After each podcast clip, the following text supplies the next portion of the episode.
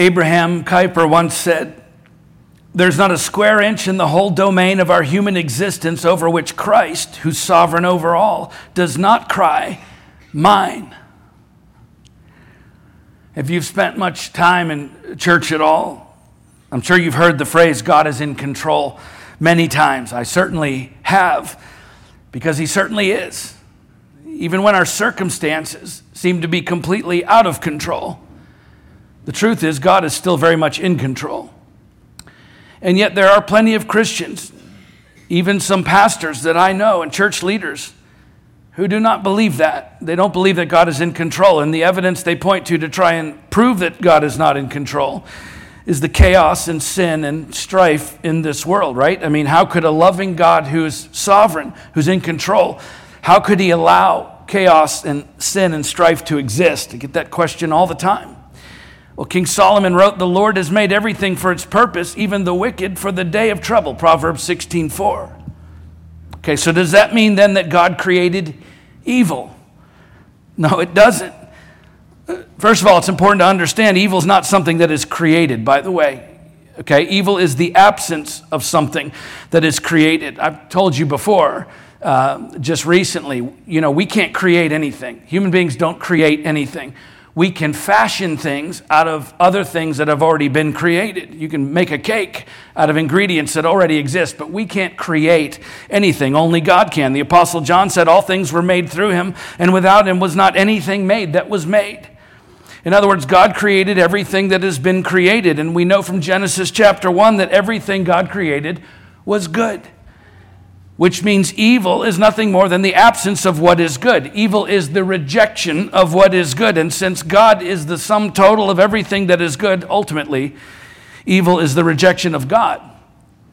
So God did not create evil because evil cannot be created. On the contrary, God created that which is good, including mankind. And because He loved us so much, He created us with the capacity to choose what is good or to reject what is good. Uh, in fact, love itself is a choice. I mean, how loving would it be if He had created us without the ability to make our own choices, without the ability to actually choose to love God back? If we had no choice but to feel love toward God, that wouldn't be real love at all. My wife chose me out of all the other men in the world. That makes me feel very loved. But if she was forced to choose me, how loved do you think I would feel? So, God created us with the capacity to choose to accept or reject what is good. In other words, we get to choose to love Him back or to reject that love. And yet, knowing, of course, that some of His creation would, in fact, reject what is good, which again is ultimately a rejection of Him, rather than just taking His hands off of this world and saying, okay, all right, I'm no longer in control. This world has run amok, so I'll see you in a few thousand years when Jesus Christ returns and I'll fix it all then. Until then, good luck. No, that's not what he did because that would be altogether contrary to the very nature of God, because God is love. And because He loves us so very much, He is still very much in control, to the point that He even uses the lives of those who have rejected Him to fulfill the good plan that He created for those who have accepted Him. So, even though the majority, according to the Word of God, even though the majority of people will reject God and His plan, he remains in control to ensure that the good plan He created for us is fulfilled in spite of the evil that is so pervasive in this world. In his letter to the church at Ephesus, the Apostle Paul wrote, There is one God and Father of all, who's over all and through all and in all. To the Colossians, he wrote a hymn. It's actually a song about Jesus Christ. It says he's the image of the invisible God, the firstborn of all creation. For by him all things were created in heaven and on earth, visible and invisible, whether thrones or dominions or rulers or authorities. All things were created through him and for him, and he's before all things, and in him all things hold together. Colossians 1 15 through 17. These are categorical statements by Paul. They're absolute statements about the unquestionable sovereignty of God over all things. Which means if those statements are true, if in fact all things were created by him and through him, and if he is before all things, and if in him everything, literally everything is being held together, then truly Jesus Christ is all that we need. He's our answer to every question, our solution to every problem. He's our fulfillment of every promise, our supply of every lack, our resolution to every impasse. He's our confidence for every uncertainty, our courage in the face of every fear, our assurance in the shadow of every doubt, our peace in the middle of every storm, and our hope in the midst of every dire circumstance we face in this life. Because, in short, God is in control. And because He loves us the way that He does, He's taking all of the good and all of the bad and all of the victories and all the defeats and all of the successes and all of the failures, and He's working all of it together for your good. The Apostle Paul said, We know that for those who love God, all things work together for good for those who are called according to His purpose. Romans 8 28. You understand, God couldn't do that. He couldn't work all things together for our good if he wasn't in control of all things. In the words of R.C. Sproul, if God is not sovereign, then God is not God. You see, God is in control, and the quicker you can accept that, the quicker your perspective changes toward all of the things that you go through, both good and the bad, because if God is in control, then you don't have to be. And there's nothing in this world, I'll just tell you, more freeing than letting go of all the things we try so desperately in this life to control, things that were never our burdens to carry in the first place.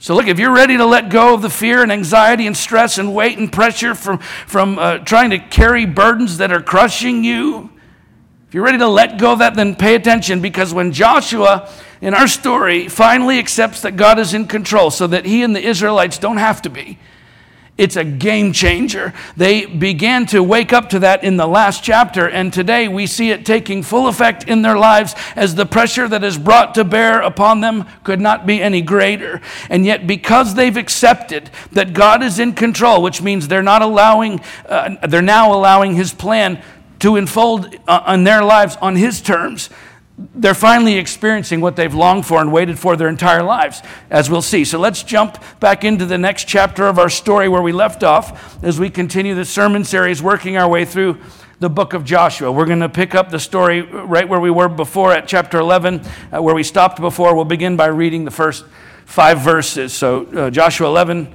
1 through 5.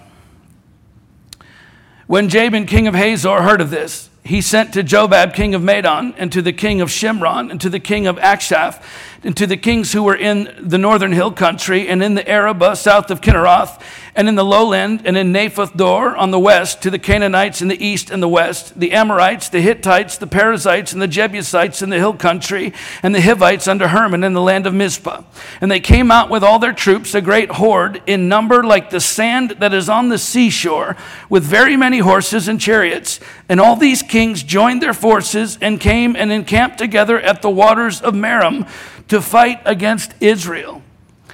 Uh, if you've been following this story, you know that these Israelites, all along their journey from Egypt, have found themselves in some really difficult circumstances. After 40 years of wandering in the wilderness, they lose their leader Moses, the man who led them out of Egyptian captivity. They've traveled far through rugged terrain and overcome tremendous obstacles of nature just to get to the promised land. They've faced hunger and thirst. They were betrayed by one of their own, and consequently, they were beaten in battle, forced to retreat. They've been lied to, deceived, tricked. They were duped into making a covenant with some of the Canaanites. They've had to face their greatest fears when confronted by giants in the land, these great warriors who had come to kill them. It hasn't been an easy road, to say the least, for the people of God. And yet, nothing that they've faced up to this point even comes close to what they're facing now. Hazor or Tel el-Qedah, as it's known today, was the strongest, most prominent, most important northern stronghold in Canaan in Joshua's day. It's located in northern Palestine, about 10 miles north of the Sea of Galilee. It was much larger than even the other prominent cities of Canaan. The tell or mound that uh, the central part of the city was located on was about 26 acres, which was on the larger end of the scale for Canaanite cities at the time. But Hazor included this massive rectangular enclosure to the north of about 175 additional acres, so over 200 acres total.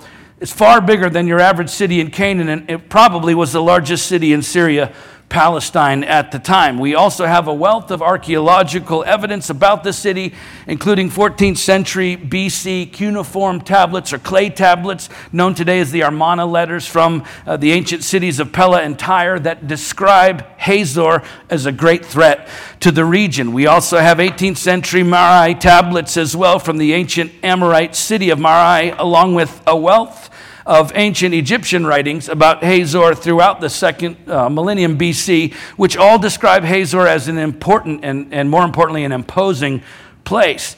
It just confirms Joshua's assessment, as we'll see in verse 10 of our story here, where he says that Hazor was the head of all those kingdoms. So Hazor alone, just by itself, would have been a daunting task for the Israelites to overcome, but it gets far worse because the king of Hazor has rallied other kings and other cities and even entire geographical regions and their people groups, ranging from the Jebusites in the far south below Jericho all the way to Mount Hermon in the far north, the highest point in northern Palestine. And they all come together to form one massive, overwhelming enemy force bent on destroying Israel once and for all. Joshua describes them as a great horde in number like the sand that is on the seashore. And yet, if that wasn't enough to ruin your day, Joshua says they had very many horses and chariots. Look, from, from about 1500 BC, the chariotry was the essential and often principal arm of the military forces in the Near East. This was the most advanced military technology available at the time, and the advancing enemy forces had it in abundance while the Israelites didn't have it at all. And just to make it a little bit more interesting, as we'll see in verses 21 and 22, there still remained in Canaan some of the giant clans of the Anakim people from the hill country, the same clan that the great Nephilim giants in Genesis were descended from, where they're described as men of renown, great and fearsome warriors. Okay, this, this scene, if you can picture it, these enemy forces gather against Israel, this scene is more fantastic than anything ever imagined in a battle scene from a movie. Uh, you got Joshua. Remember, he's a man in his 90s leading a fighting force that is a fraction of the size, both physically and in numbers and in weaponry, than the enemies whose numbers are like the sand that is on the seashore. A great horde of Canaanite warriors with horses, chariots, kings and giants on their way to destroy Joshua and his men. It suddenly makes my own problems not seem quite so bad. The lopsided nature of these two enemies meeting on the battlefield is without comparison, and the situation for the Israelites would, on the surface, seem to be completely hopeless. But there was more to the story that could be seen with the naked eye, as we'll see. The Israelites' immediate circumstances could not tell the whole story. Even if all they could see was a great horde of enemy warriors bearing down on them, their current circumstances did not control the final outcome. You hear me? The current circumstances they were facing did not control the final outcome, as we'll see. Let's keep reading verses 6 through 9. And the Lord said to Joshua, Do not be afraid of them for tomorrow, this time, I will give over all of them slain to Israel. You shall hamstring their horses and burn their chariots with fire. So Joshua and all his warriors came suddenly against them by the waters of Merom and fell upon them. And the Lord gave them into the hand of Israel, who struck them and chased them as far as great Sidon with Misrephoth Maim, and eastward as far as the valley of Mizpah. And they struck them until he left none remaining. And Joshua did to them just as the Lord said to him. He hamstrung their horses and burned their chariots with fire. Uh, the picture that is painted in verses 1 through 5 could not be any more different than the picture painted here in verses 6 through 9. Right? In the first five verses, we find the Israelites hopelessly outnumbered, outmanned, outgunned, and out of their league in terms of military capability. In the first five verses, Israel's situation appeared to be utterly hopeless until we read verses six through nine, where it becomes abundantly clear that for God's people, even when your circumstances seem hopeless, God is in control. Okay, to those unaware, the battle, the way it was shaping up, it would seem profoundly lopsided in favor of the Canaanites when actually the opposite was true. because the Israelites had someone on their side who was greater than any number of fighting men, who was greater than all of the horses and chariots combined, who was greater than all of the great kings of old, who was greater than all of the giants in the land, because the Israelites had the God of all gods, the King of all kings, the omnipotent creator who created the very ground they were fighting for on their side. And he knew about this day before any of these people knew about each other. Long before they hated each other, long before they ever crossed each other's paths, God knew this day was coming and he had everything under control. See, the, the difference between verses 1 through 5 and verses 6 through 9 is the, really the first four words. In verse 6, and the Lord said, the difference between Israel being absolutely crushed by their enemies, and Israel absolutely crushing their enemies, was the sovereign word of God, which means if God said it, you can stake your very life on it because no matter how hopeless your circumstances seem to be, your circumstances are not in control. God is. Look, some of you are facing some really hard things today. No matter how hopeless your circumstances seem to be, those circumstances are not in control. God is. So please listen closely because he not only spoke to Joshua about his own seemingly hopeless circumstances, but he's speaking to you and me about our seemingly hopeless circumstances. There's some debate today among scholars as to whether Psalm 91 was written by David or Moses. Either way, it was written by a man well acquainted with hopeless circumstances, and yet he was able to say, and I'm quoting, that he who dwells in the shelter of the Most High will abide in the shadow of the Almighty. I will say to the Lord, my refuge and my fortress, my God, in whom I trust, for he will deliver you from the snare of the fowler and from the deadly pestilence. He will cover you with his pinions, and under his wings you will find refuge. His faithfulness is a shield and buckler. You will not fear the terror of the night, nor the arrow that flies by day, nor the pestilence that stalks in darkness, nor the destruction that wastes at noonday. A thousand may fall at your side, ten thousand at your right hand, but it will not come near you. You will only look with your eyes and see the recompense of the wicked, because you have made the Lord your dwelling place, the Most High, who is my refuge. No evil shall be allowed to befall you, no plague come near your tent, for he will command his angels concerning you to guard you in all your ways. On their hands they will bear you up, lest you strike your foot against a stone. You will tread on the lion and the adder, the young lion and the serpent you will trample underfoot, because he holds fast to me in love. I will deliver him, I will protect him, because he knows my name. When he calls to me, I will answer him, I will be with him in trouble. I will rescue him and honor him. With long life, I will satisfy him and show him my salvation. That was written to a man who was well acquainted with trouble of epic proportions.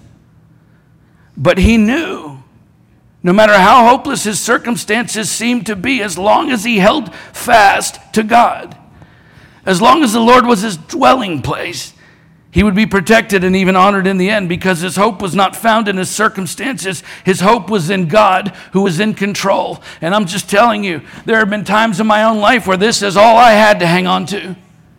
It's enough because God is enough because he's in control. That was uh, as true for us. That this is as true for us today as it was for David and for Moses and for Joshua. No matter how hopeless your circumstances may seem to be today, your circumstances are not in control. God is, and in Him there is always hope.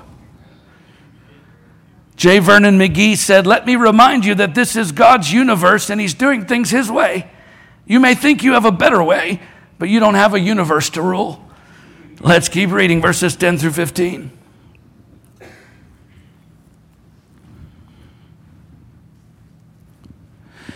And Joshua turned back at that time and captured Hazor and struck its king with the sword. For Hazor formerly was the head of all those kingdoms. And they struck with the sword all who were in it, devoting them to destruction. There was none left that breathed. And he burned Hazor with fire, and all the cities of those kings and all their kings Joshua captured and struck them with the edge of the sword, devoting them to destruction, just as Moses, the servant of the Lord, had commanded. You'll remember we talked about the Karam principle. That's what they're applying here according to the word of the Lord. But none of the cities that stood on mounds did Israel burn, except Hazor alone, that Joshua burned. And all the spoil of these cities and livestock the people of Israel took for their plunder. But every person they struck with the edge of the sword until they them, and they did not leave any who breathed. Just as the Lord had commanded Moses his servant, so Moses commanded Joshua, and so Joshua did. He left nothing undone of all that the Lord had commanded Moses. So Israel annihilates the opposing armies in a stunning victory. But notice the special treatment of Hazor. Verse 10 says that Joshua turned back at that time and captured Hazor and struck its king with the sword, for Hazor formerly was the head of all those kingdoms. In other words, Hazor was the instigator who brought together the coalition of enemy forces against Israel. So, verse 13 says that none of the cities that stood on mounds did Israel burn except Hazor alone that Joshua burned.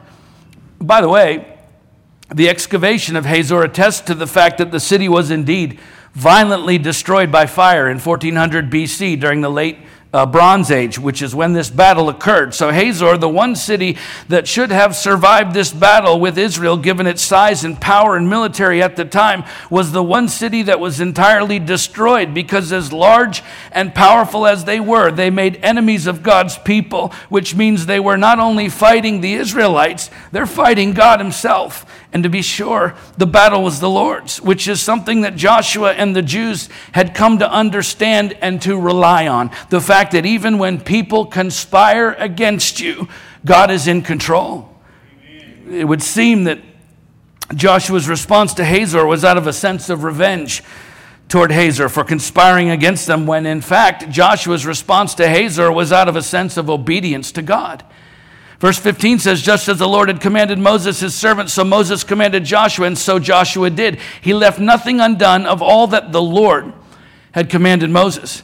The point being, it was God not Joshua, who was directing this entire campaign against the Canaanites. Joshua was simply following the one who actually was in control of the situation precisely because Joshua learned the hard way from the one time he tried to control the situation himself at Ai. If you remember a couple chapters ago, he was soundly defeated.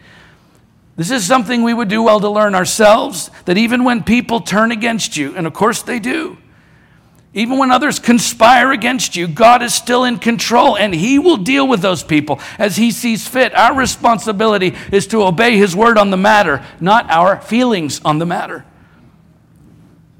That's hard. As a pastor, I've walked with people through some of the nastiest divorces you can imagine. You know, two people who have lived together and raised families together for decades. They hit a hard place. Maybe they come to an impasse. You throw in a couple of divorce attorneys into the mix, and the situation becomes incredibly toxic, incredibly fast. People turn against each other in the worst ways. We see it over and over and over again. I've seen people go to work and they get a new boss or a new coworker, a place they've been faithful to for years, and one of those people turns on them and does everything they can to get that employee demoted or even fired for no good reason. Look, I, I'll just tell you, I've personally been on the receiving end of some horrible personal attacks. People who want to ruin me and this church. I'll tell you, in every one of those situations, I know well what I want to do. My human nature wants revenge. But no matter how bad we want to take control of the situation, the truth is we're not in control. God is. And we would do well to follow his word, even when that means not doing what we would like to do. The Apostle Paul was no stranger to mistreatment, and yet he wrote, Beloved, never avenge yourselves, but leave it to the wrath of God, for it is written, Vengeance is mine, I will repay, says the Lord. To the contrary, if your enemy is hungry, feed him. If he's thirsty, give him something to drink. For by doing so, you will heap burning coals on his head. Do not be overcome by evil, but overcome evil with good. Romans 12, 19 through 21. Of course, that's counterintuitive for most of us. We want to punish those who conspire against us, but God's word is clear. He's in control, which means we must exercise self control and great obedience to his word in every such matter, which is how you experience, by the way, true victories in those situations. As good as it may feel in the moment to lash out at those who've come against you, that never brings true satisfaction in the end. Never. On the contrary, if you'll submit yourself and your actions to God's word on the matter, you will experience freedom from the weight that those people are trying to put on you when they come against you because God takes up that weight for you and He fights the battle for you and He deals with them in His own way. Which, sure, it may involve you in the process, but ultimately the consequences for their actions are no longer yours to determine. God will repay them as He sees fit. King Solomon said, Be assured, an evil person will not go unpunished, but the offspring of the righteous will be delivered. Proverbs 11 21. Okay? That is incredibly freeing for us to be able to let go and move on, knowing that God will deal with those who conspire against us, because the only person you're truly hurting by taking matters into your own hands is you. Joni Eareckson Tada said, Nothing is a surprise to God. Nothing is a setback to his plans. Nothing can thwart his purposes, and nothing is beyond his control. Let's continue, verses 16 through 20. So Joshua took all that land, the hill country, and all the Negeb, and all the land of Goshen, and the lowland, and the Arabah, and the hill country of Israel, and its lowland from Mount Halak, which rises towards Seir as far as Baalgad, in the valley of Lebanon below Mount Hermon. And he captured all their kings, and struck them, and put them to death. Joshua made war a long time with all those kings. There was not a city that made peace with the people of Israel except the Hivites, the inhabitants of Gibeon.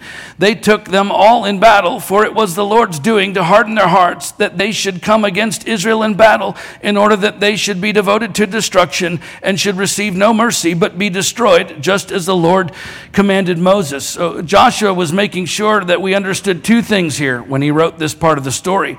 First of all, he's pointing out the fact that the people of God stood alone in Canaan they're surrounded by other people, but they're standing utterly alone. There was not a city that made peace with the people of Israel except the Hivites, the inhabitants of Gibeon. And of course, if you were here for that chapter, the Gibeonites had been grafted in as members uh, among the Israelites of God's people, so that now there's no single Canaanite city, not one, or king, or people group, or culture that stood for Israel. They were undeniably, utterly alone in Canaan. And secondly, Joshua wants us to understand that even in that, God was still in control. He says it was the Lord's doing to harden their hearts that they should come against Israel in battle in order that they should be devoted to destruction and should receive no mercy but be destroyed, just as the Lord commanded Moses. In other words, God's plan from the very beginning, when they were still wandering in the desert wilderness under Moses, long before ever coming into Canaan, God's plan was for the Israelites to be isolated among their enemies so that his purposes for his people would ultimately be achieved. Okay, their isolation was by design. You see, even when you're utterly alone, God is in control. We know that the Canaanites had become increasingly sinful and rebellious during Israel's time in Egypt and also during their wanderings in the wilderness because God spoke to Abraham all the way back in Genesis 15 and told him that would be the case. God knew that the Canaanites would reject him in every way. So the isolation of Israel was God's doing because it served a greater purpose for their ultimate good. Their isolation was intended, first of all, to keep them from mixing with the Canaanites, which would have compromised their calling to occupy the promised land and make it a place set apart for God's people. By the way, if you're ever interested in knowing, I can share some research with you about the Canaanites and their culture, who sacrificed their own children and ate their flesh to serve their pagan gods. It was a horrible and horribly wicked place. Secondly, their isolation, Israel's isolation, was intended to drive them closer to God so they would learn to rely on Him and to recognize that He alone was in control. You see, He used their isolation to fulfill His plan in their lives. And I'm telling you, He does the same thing in our lives today. It's easy for us, I know, to view isolation negatively, but the truth is, sometimes being alone is the very best thing that could ever happen to us because it drives us closer to Christ and it quiets all of the other competing voices that try to sway us in a direction other than the one we're called to. The fact is, isolation is often a very purposeful and profound work of God's grace in our lives. And I'll just tell you, the longer I follow Christ, the less I believe there's anything in our lives that is random or pointless because God is in control and there's nothing random or pointless about Him. He's not careless about any aspect of our lives. No, He's full of care for every single aspect of our lives, for every breath that we breathe, for every hair on our heads. God never does anything that's careless or pointless or random. Which means if you're feeling alone, cut off, isolated from others at this point in your life, I'm telling you, there's a very specific reason for that. Don't waste it. Don't waste the opportunity that has been granted you to come closer to Christ when you're utterly alone. Don't waste the opportunity to listen to his voice as he reveals the next step of your calling. Don't waste the opportunity to rely on God on a deeper level than you ever have before because there's always a point to our isolation and there's always something good that's being produced in us and in our lives when we have no one to turn to but Jesus Christ, as long as we don't waste it. I'm sure you know, many of you probably know that you can be in a place in your life where you're absolutely surrounded by people and at the same time you're utterly alone. I've been there. Our natural tendency is to lament those lonely times in our lives when actually we should savor them for what they are. They're critical waypoints in our lives where God is calling us to be set apart, to draw near to Him, to take that next step in our journey, and to cut off every other thing that we've allowed in our lives that stands in our way. It's exactly what God was doing in the lives of His people then, and it's exactly what He does in the lives of His people now. Oswald Chambers once said, When God gets us alone through suffering, heartbreak, temptation, disappointment, sickness, or by thwarted friendship, when He gets us absolutely alone and we're totally speechless, unable to even ask one question, then He begins to teach us. Let's finish the story for today and see what God was producing in His people's lives then out of their time of isolation. Verse 21 to the end of the chapter. And Joshua came at that time and cut off the Anakim from the hill country, from Hebron, from Debir, from Anab, and from the hill country of Judah, and from all the hill country of Israel. Joshua devoted them to destruction with their cities. There was none of the Anakim left in the land of the people of Israel, only in Gaza, in Gath, and in Ashdod did some remain. So Joshua took the whole land according to all that the Lord had spoken to Moses, and Joshua gave it for an inheritance to Israel according to their tribal allotments, and the land had rest from war. So God had cut off the people of Israel, He'd isolated them from the Canaanites. And out of that isolation, they were forced to learn to rely on God in ways they never had before. And it was in that time of isolation from the other people groups and the other cities and the other cultures in Canaan that Israel came to understand that God was in control and He was leading them to do what was previously believed to be impossible right? After all of the fighting and all of the battles with many great armies, including some of the giant clans, the warriors of great renown, the Israelites were finally able to completely cut off the greatest of them all, the Anakim, or the Anakites from the land, the giant clan, the oldest inhabitants of Canaan, the people the Israelites feared the most, the people who caused the Israelites to rebel against God in Numbers 13, and as a result, they wandered in the wilderness for 40 years. But God was in control the whole time time. In fact, uh, back in Deuteronomy 9, he made them a promise concerning these giants, these very people, through Moses. He said, Hear, O Israel, you're to cross over the Jordan today to go into dispossess nations greater and mightier than you, cities great and fortified up to heaven, a people great and tall, the sons of the Anakim, whom you know, and of whom you have heard it said, Who can stand before the sons of Anak? Know therefore today that he who goes over before you is as a consuming fire. It's the Lord your God. He will destroy them and subdue them before you, so you shall drive them out and make them perish quickly, as the Lord has promised you. And here, out of their isolation, the Israelites are seeing that promise fulfilled. Verse 22 says, Only in uh, Gaza and Gath and Ashdod did some remain, which were Philistine territories. By the way, that also explains where Goliath came from. He was from Gath, 1 Samuel 17. The point is, The rest of them were either destroyed or driven out of the areas inhabited by the Israelites. And not only had they overcome their greatest adversary, but finally, after decades of seemingly hopeless wandering, seemingly endless battles, and long periods of isolation, Israel received their inheritance and the land had rest from war. The word inheritance in verse 23 by the way, has deep theological meaning. It's the ancient Hebrew word nakala, and among other things, it means heritage. You see, uh, this was Israel's birthright. It was meant to be from the beginning of time because God was in control the entire time. He was using every seemingly hopeless situation and every battle and every period of isolation for the Israelites to lead them into their birthright. And the word rest in that same verse is the Hebrew word shakat. It means to be at peace. Okay, look.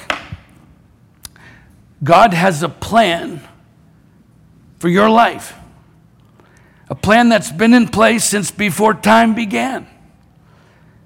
And He's using every seemingly hopeless situation and every battle you face and every long period of isolation to lead you into your birthright which means we have to stop looking at our wanderings and our battles and our isolation as random or pointless or worthless defeats and instead begin to understand them for what they are. Because even when it feels like you're spiraling out of control, God is still in control. And he's using your feelings of hopelessness, and he's using your battles, and he's using your isolation to draw you closer to him so that when the time is right, you can overcome your greatest fears and cut off your greatest enemies and take possession of his promises for your life. Do you understand? Nothing you're going through today is pointless. Precisely because God is in control. And if God is in control, then you don't have to be. And once you accept that, I'm just telling you, it sets you free. You're, you're no longer a slave to hopelessness and fear and loneliness when you understand that God, in His sovereignty, is simply using those things in your life to prepare you for the next season of your life. It's all a part of our heritage as He shapes us into the people we were created to be. And our inheritance, by the way, is not a temporary one, it is a permanent, eternal, secured by the blood of Jesus Christ, salvation that no one can take away from us, that no hopelessness can steal, that no battle can wrestle away, wrestle away and that no amount of isolation can keep us from. Because our circumstances are not in control. Our enemies are not in control. We are not in control.